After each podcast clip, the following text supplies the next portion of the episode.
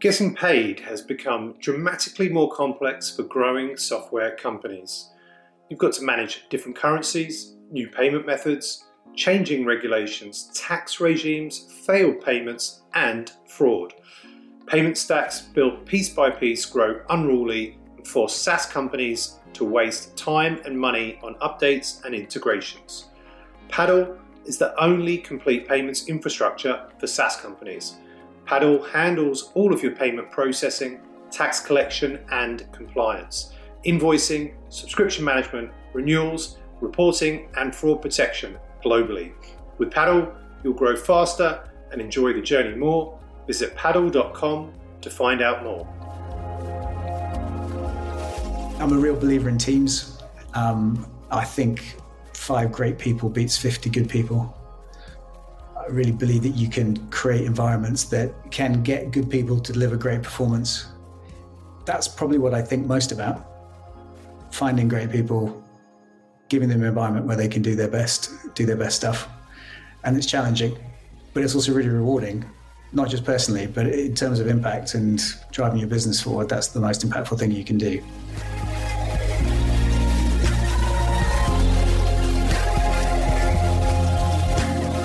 Hey everyone, welcome back to the SaaS Revolution show brought to you by SaaStock, the conference that helps SaaS companies get traction, growth, and scale. I'm your host, Alex Theuma, and I'll be looking at what it really takes to build and grow a SaaS company today and how founders and entrepreneurs stay healthy on the journey. Now, on with the show.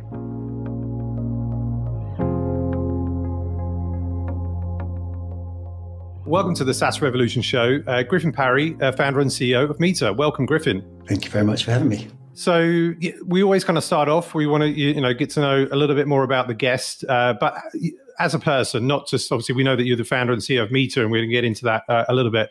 But tell us a little bit more about who is uh, Griff Parry. Ooh, uh, I am. I guess I'm. My, I have a career of two parts. So I started off being uh, working in in corporates in media and TV. So I spent most of my sort of growing time at Sky. I was there for a long time, and then I've been a, a founder uh, twice over. So this is my second rodeo. Um, in terms of who I am, uh, I'm quite calm, quite considered. I have sort of a servant leader style. You know, I, I see it as my job to sort of create the environment for other people to do great work. Um, and I hope I'm quite personable. I like chatting anyway. Based in the UK, uh, I'm assuming. Based in, the, based in the UK, yeah. No, uh, leafy West London. I talked to you from Chiswick. Okay, uh, uh, very cool.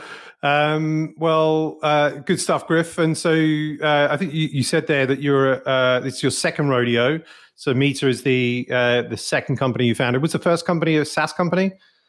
It was. It was a cloud services company focused on the video game sector. So we basically provided a backend as a service um, to video games and, and the gambling industry. So it's called GameSparks. Okay, uh, very cool. And uh, if you don't mind sharing, uh, like what uh, what was the conclusion of that before M3ter? Did you did you have an exit? Um, uh, what what happened in, in, between that and then moving to M3ter? Uh, we we did. We sold it to Amazon um, about five years ago. Okay. And then I, I, did see Amazon on your LinkedIn. So was that the the earnout period of uh, uh, working with Amazon for a couple of years?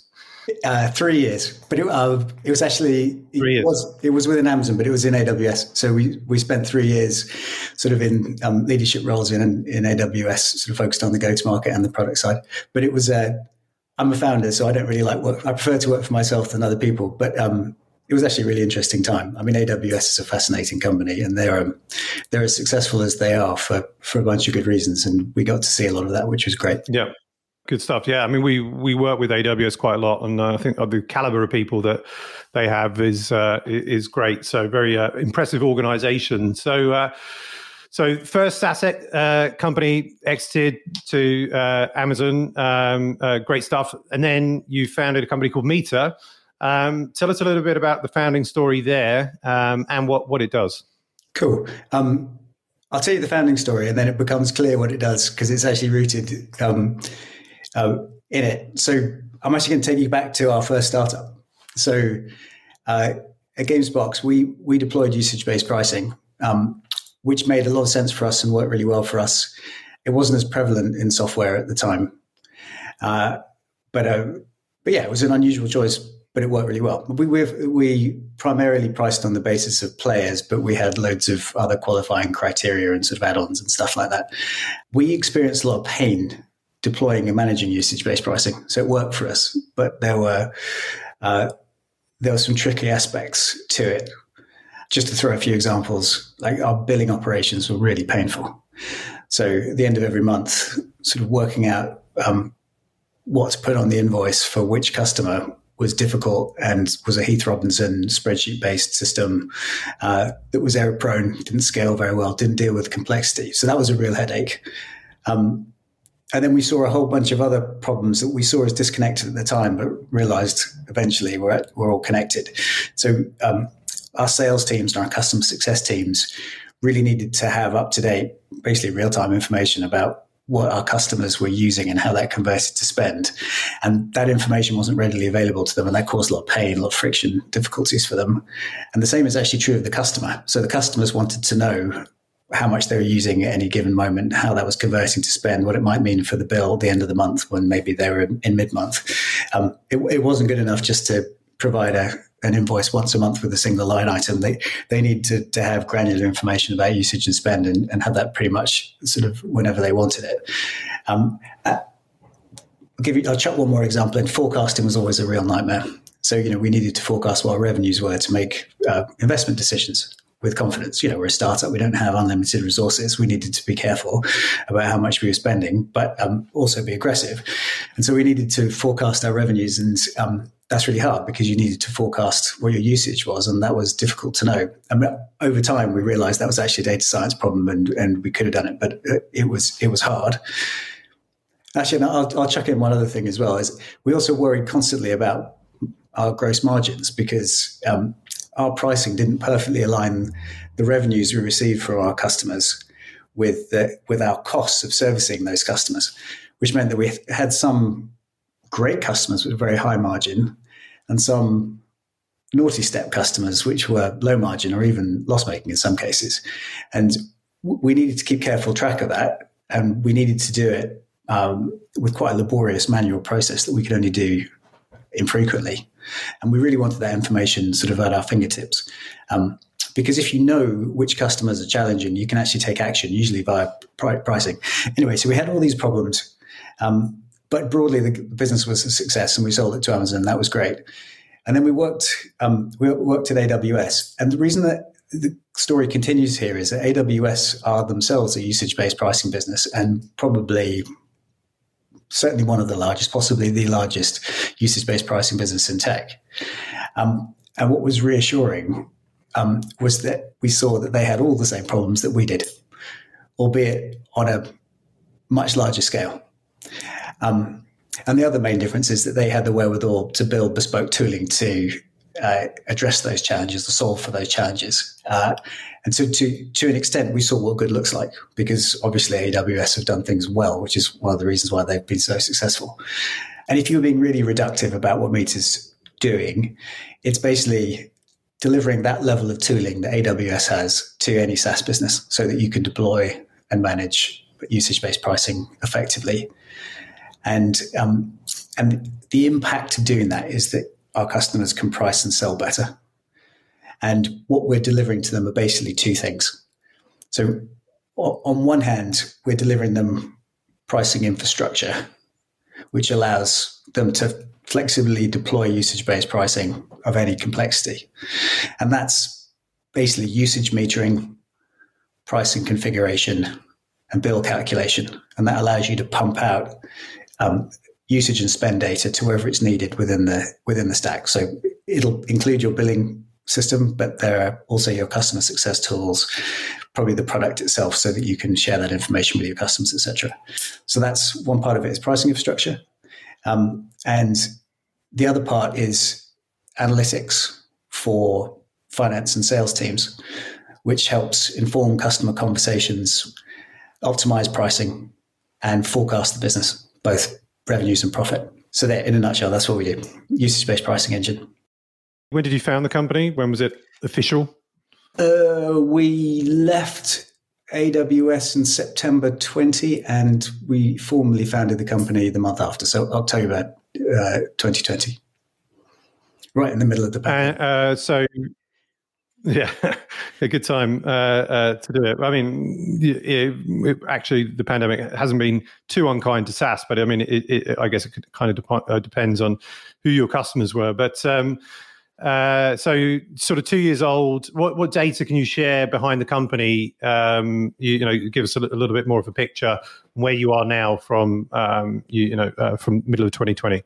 So, um, I mean, broadly, the first year was about building the MVP um, and recruiting a, a, good set of design partners, so a, launch cohort. Um, that launch cohort started going into production um, in October last year, so about a year after we started. Um, and then uh, we sort of spent the three or four months after that making sure that they were onboarding, getting live properly, getting the impact they wanted, would advocate for us. Um, and now we're in the process of pushing on and acquiring more customers. So we're we're still at relatively early phases, but there's a huge amount of demand out there because the problems that we solve for are absolutely commonplace are you self funded, um, venture backed? Uh, or how have you, uh, yeah, uh, how have you, what, what approach, what road have you taken so far? Uh, we, I mean, we chucked in some of our own money to start. Um, and the original idea was actually that, that was going to last us for a, for a while, at least 18 months. But um, as soon as we did that, we, one of the, sorry, one of the things you learn from working at AWS is it's cheapest to do your thinking on paper. So um, make sure you properly understand the problem you're solving and make sure there's real demand for that solution before you start cutting code and building things. So we pitched, as soon as we founded the company, we pitched into a bunch of discovery work, which is basically talking to people within our network or who were informed about the space, about what, what our aspirations were, what problem we were solving for. Um, and one of the groups of people we talked to were VCs because, you know, you, you, they're highly informed, you know, VCs that focus on SaaS will see this rise in usage based pricing and they, they'll see the pain point that we're addressing within their portfolios. Um, and through our contact with them, we realized that actually we could raise a seed round pretty easily, partly based on sort of founder market fit. You know, we were solving our own problem, and so we we knew what we were doing, or at least appeared to. Um, and I think it also mattered that we'd done it before, and uh, so there, there, was a lot less risk. I mean, it wasn't just. So I'm one of a, a founding team of two. Both of us are called Griff, yep. incidentally, um, but uh, which which is sometimes complicated, a bit confusing. Uh, but it wasn't just us. We were actually bringing a lot of people who we'd worked with before. So lot, there are a lot of risks that sort of were pre-mitigated around team formation. So there was a lot of enthusiasm from the VC community, and so we, and we've ended up raising about seventeen and a half million dollars of external seed funding not all at once, but in, in sort of a series of transactions. But we see it all as part of the same the same round. Very cool. Who's a, do you have a lead investor? I, I would talk about so Kindred Capital, who are an early stage fund in London, Union Square Ventures, uh, based out of New York, and Insight Partners, also based out of New York. Okay. Cool. Uh, uh, very good. And uh, so, um, so the company's pretty much sort of less than 20 months old, got a good, uh, well, a bit of an understanding of obviously what you've been up to. Um, but during these last 24 months, you know, can you share some examples of what has worked well uh, that you've been doing? Uh, and maybe something that hasn't necessarily sort of worked so well, um, and any lessons from that period of where from launch to where you are today. Yeah, I mean, in terms of what went well, I mean, I, I, th- I think, remember that I, I, can contrast this with our first startup, which uh, we've certainly avoided lots of the mistakes we made there, which is useful. One, one of the things we did, we've done really well at M3ter is our discovery work. So properly understanding the problem. And it requires it requires a bit of relentlessness. I mean, you have to talk to a lot of people, you have to iterate a lot, you have to really challenge your own assumptions and keep gnawing away at things. Um, there's quite a lot of learned behavior from AWS because, or Amazon generally, because this is you know, a part of their culture and their, the, the way they um, approach things. But I, but I think we did we did a good job of that, M3ter, and I, I think it, it meant that what we what we launched was uh, instantly delightful to the customers we were trying to please, which which was good. So I would say that was the that was the big positive win. The the customer development uh, sort of work, like how long a period did you spend on that? How many customers uh, can you share that maybe you spoke to, or your prospective customers, people that you spoke to, uh, to kind of get you to that stage and, and deliver the product that you wanted? Um, we, I can't remember the exact numbers, but these are roughly right within ten. So we yeah. did an, an initial phase of discovery work before we cut any code, and that involved between fifty and sixty conversations. And, and those are more. That's more than just sort of like a uh, exchange, quick exchange of views down the pub. That's that's a proper in depth conversation where we talked about what we were trying to do and yeah. we got their feedback on it. Um, and we subsequently had loads more conversation. We haven't kept track of them in quite the same way, but we but we committed ourselves to that initial block up front, and that did make a big difference. Then then we we widened the funnel. We got loads and loads of input. We then wanted to focus on quite a small number of design partners or or launch customers. So we were selecting those who wanted to um, who wanted to work with us, obviously, but also who we thought were typical of of type of customers we wanted to go on to appeal to. So we recruited about five or six of those, and then we basically shut the doors on customer acquisition. We said, look, we don't want to we don't want to build pipeline we can't um, deliver to. We just want to work with this group, yep. build something which satisfies, hopefully delights them.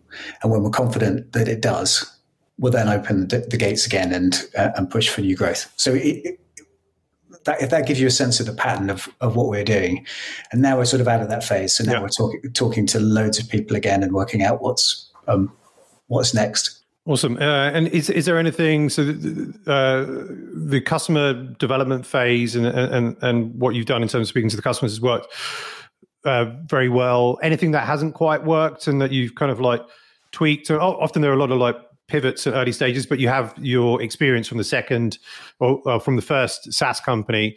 Uh, but is there anything where you tried something that hasn't worked, or you changed tack with the, the product or strategy at all? Yeah, I will definitely give you an example. Um, but just to check, to, it's interesting you talk about pivot because if you look at our trajectory, we've probably made lots and lots of small or tiny pivots. But I don't see that as pivoting. I just see that as learning and adapting and iterating, iterating and improving. Yeah. yeah. So um, kind of natural and positive. Uh, in terms of what we did, um, I'm glad to say I think we've avoided all the mistakes of the first business, so, at least so far. Um, the one thing that we did wrong or badly at M3ter is we recruited a launch cohort who were excited about what we we're building and they they pushed us to allow them to go into production with it. And we probably acquiesced to that slightly too early. And the consequence is that you know they were using a product that wasn't it wasn't fully baked. You know, it, it didn't have like sufficient maturity to be used properly in production. Now, in, in, the grand scheme of things, not a huge big deal. But one of the things because you know, we recognized it and adapted. But um, yeah, if I could, if I could have the time over again, I would have held the line a little bit more firmly with them. You know, it's tough. They're your customers. They're excited about what you're doing, but um, uh, I would have, I would have done what was in their best interest, which is actually to say no to them at that point. Makes sense. And and so I think you said now the the product is kind of ready to you, you know properly uh, push out to market, and you're looking to uh, acquire, uh, I guess this uh, you know, I don't, they're not the test sort of customers, but uh, you, you, know, this kind of next wave of, of, customers, right? Yeah, that's right. Or we're sort of like we're, we're down the track yeah. in that phase now, but yeah. And, and I, I, should add that what's live is so. Remember, I talked about us having sort of two offerings. So one is the pricing infrastructure piece, and the other is the analytics yeah. piece. So what's live is it's certainly the pricing infrastructure piece and the sort of the first examples of analytics. But in terms of where our product development focuses on for the remainder of this year is going to be more and more on that analytics side of things. It's just that that's the sequence because our analytics are leveraging the usage um, and data, usage data and pricing data that we're onboarding with our pricing infrastructure. So one needs to follow the other. Gotcha. Makes sense. Well, what is the the high level uh, go to market plan? What are the, the, the kind of the, the few channels uh, or one or two channels that you're kind of using to to focus for the the customer acquisition? So, uh, I mean, at, at, the moment, the way we there's a lot of demand out there, and the way we grow uh, there are still some easy life hacks like warm introductions from existing customers and VCs who recognize the problem in their portfolio. Um, and that's that's going to sustain us for a while. The other key strut at the moment in our go to market is actually partnerships because M3ter isn't replacing anything in your existing stack. If you're a SaaS company and you're deploying usage based pricing for the first time, um, you'll already com- be committed to your quote to cash stack, which will include your your billing or your finance system and your sales CRM and your customer success tooling, etc. And uh, effectively, what M3ter is doing is integrating with those tools and upskilling them for usage based pricing.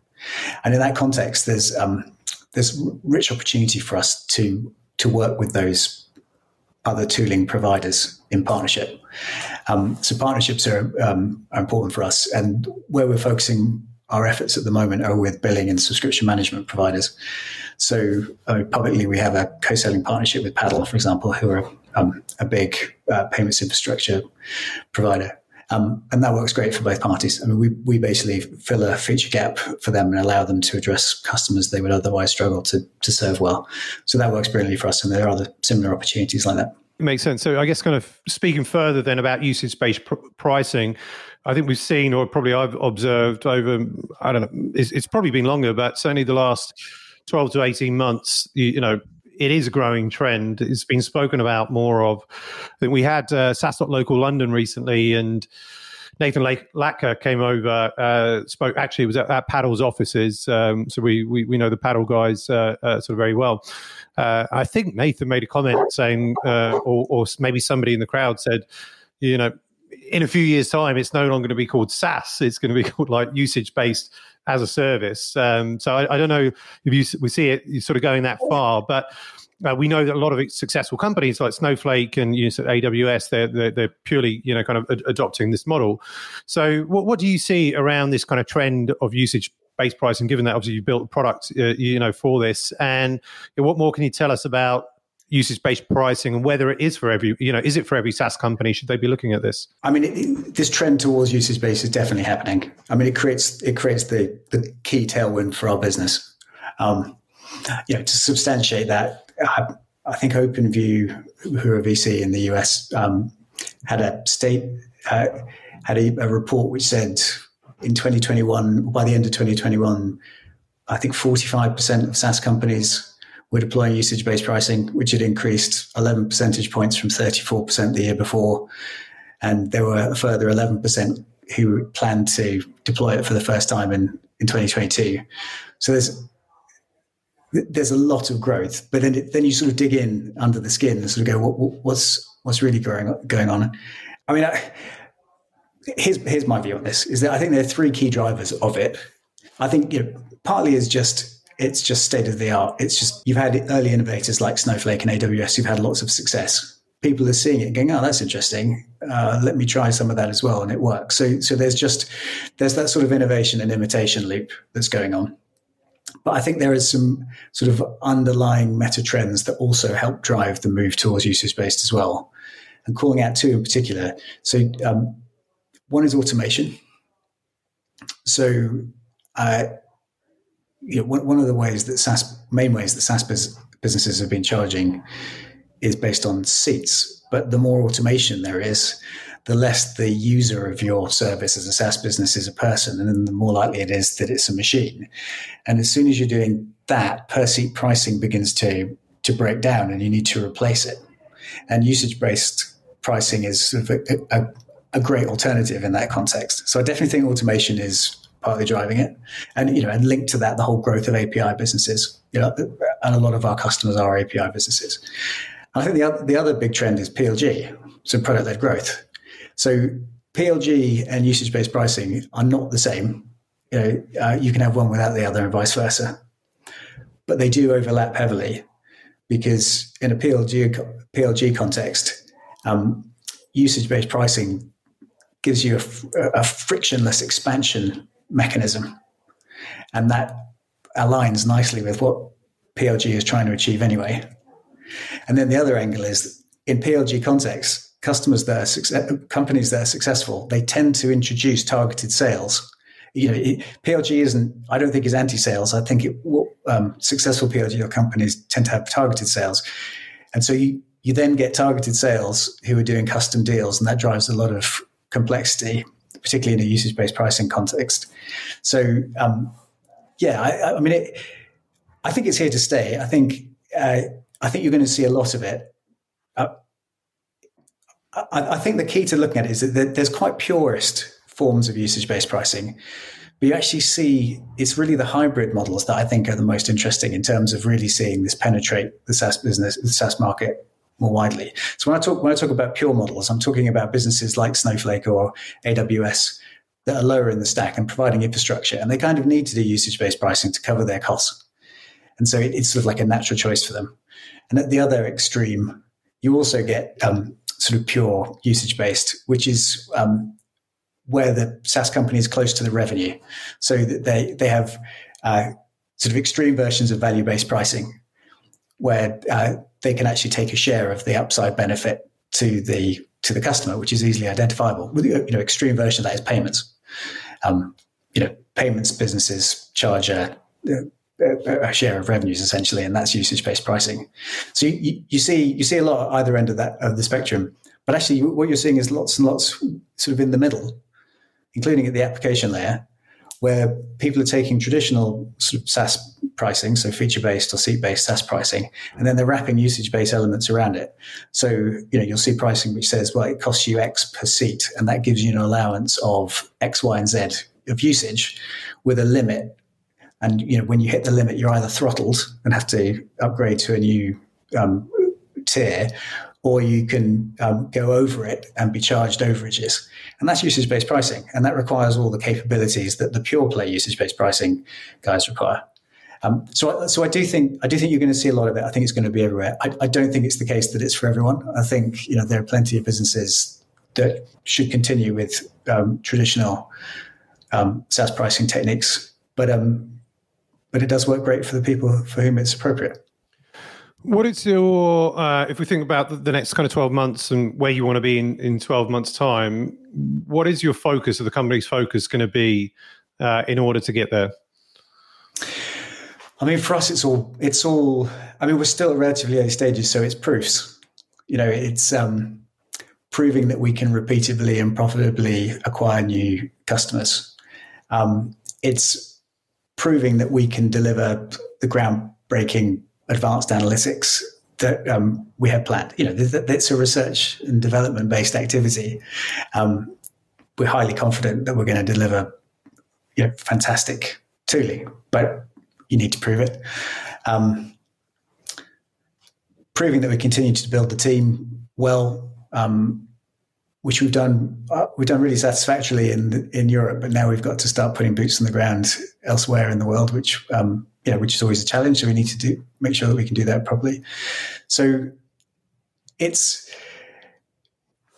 I was going to use the word grind. That's completely the wrong word because it's actually fun, but it's um, you know it, it we sort of know where we are, and it's just a question of continuing to execute.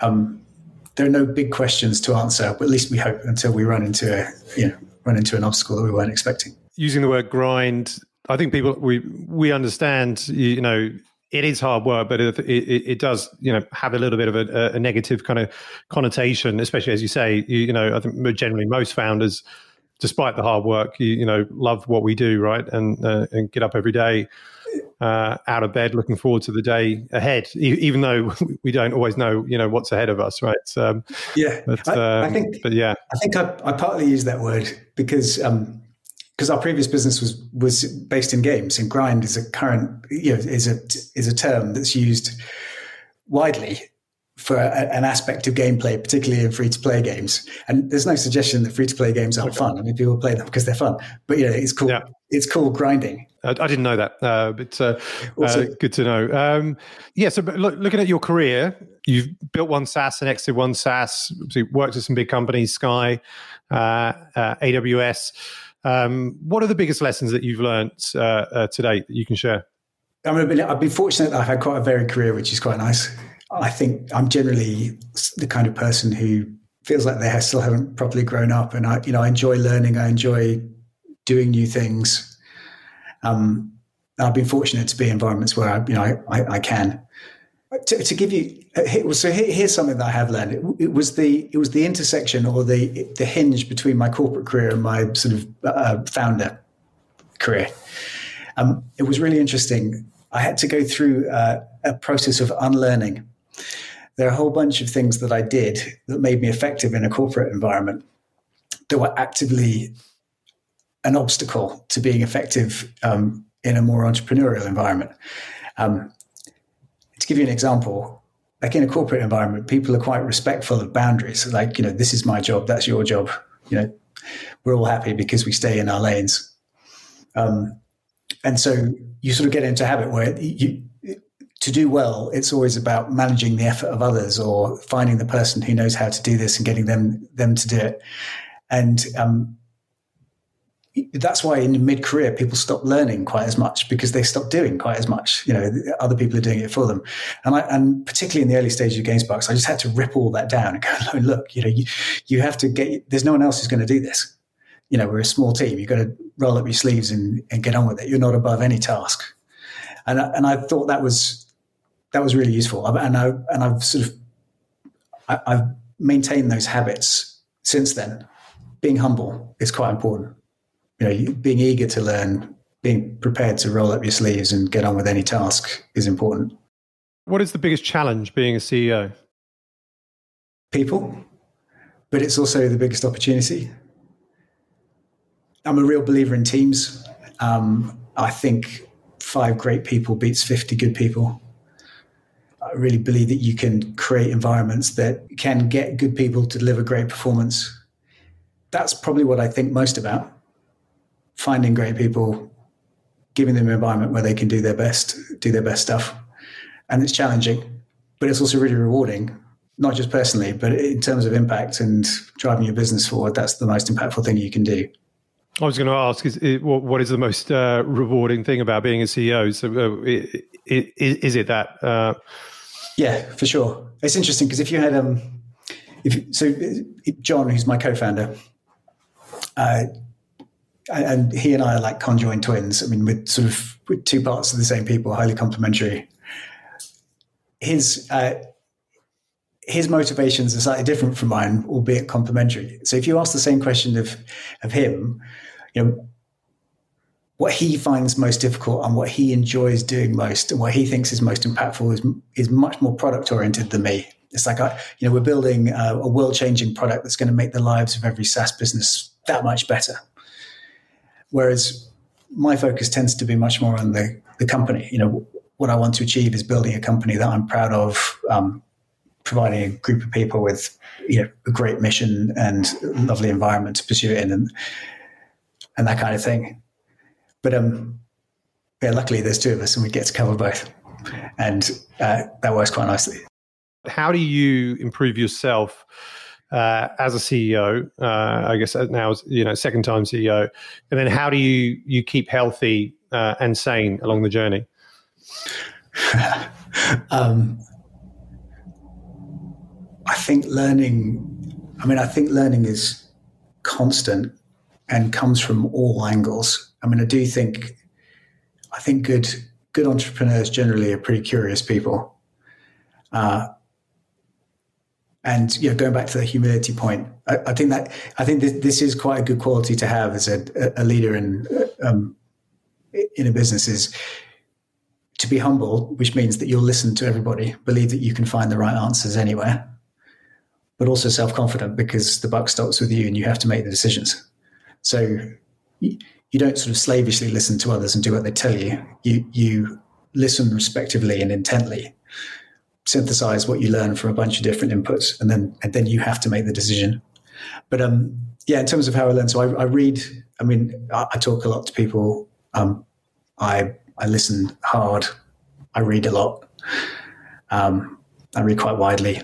You know, you never know where you're going to find sort of little nuggets. I like books. I'm a bit old fashioned. Actually, I, I find the best learning experiences are actually when you're sitting down with a book that you need to spend a few hours with, because when you put it down and walk away from it, you continue to think about it, and then you come back to it later, and, and that sort of just reinforces that learning rather than just reading a blog quickly or, or whatever. Um, I mean, in terms of keeping sane, I'm quite lucky because I just uh, my family is exactly the right age to keep me sane at the moment. So I've got I've got three kids. They're 16, 13, and 10. They don't need looking after that much, but they are sort of they're interesting. Their lives are interesting. You know, just the everyday of chatting to them and my wife who does interesting things as well. That keeps me sane. But um, I do try and uh, I do try and keep fit. Um, and I do try badly to learn Italian, which has been an ongoing process for about 15 years, um, which, which does help my brain work in a different way. Very good. Uh, thanks for sharing that. Um, so we come to the end of the show, uh, Griff. Um, where can people find you and, and M3ter uh, online? Uh, you can find M3ter at meeter.com, which is spelled M3TER.com, or you can find us um, on me or the company on LinkedIn. Well, Griff Parry, uh, CEO founder of, uh, of M3ter, thanks so much for being on the SaaS Revolution show uh, today uh, and sharing with the SaaStock community. Really appreciate it. Cool. Thank you very much for having me.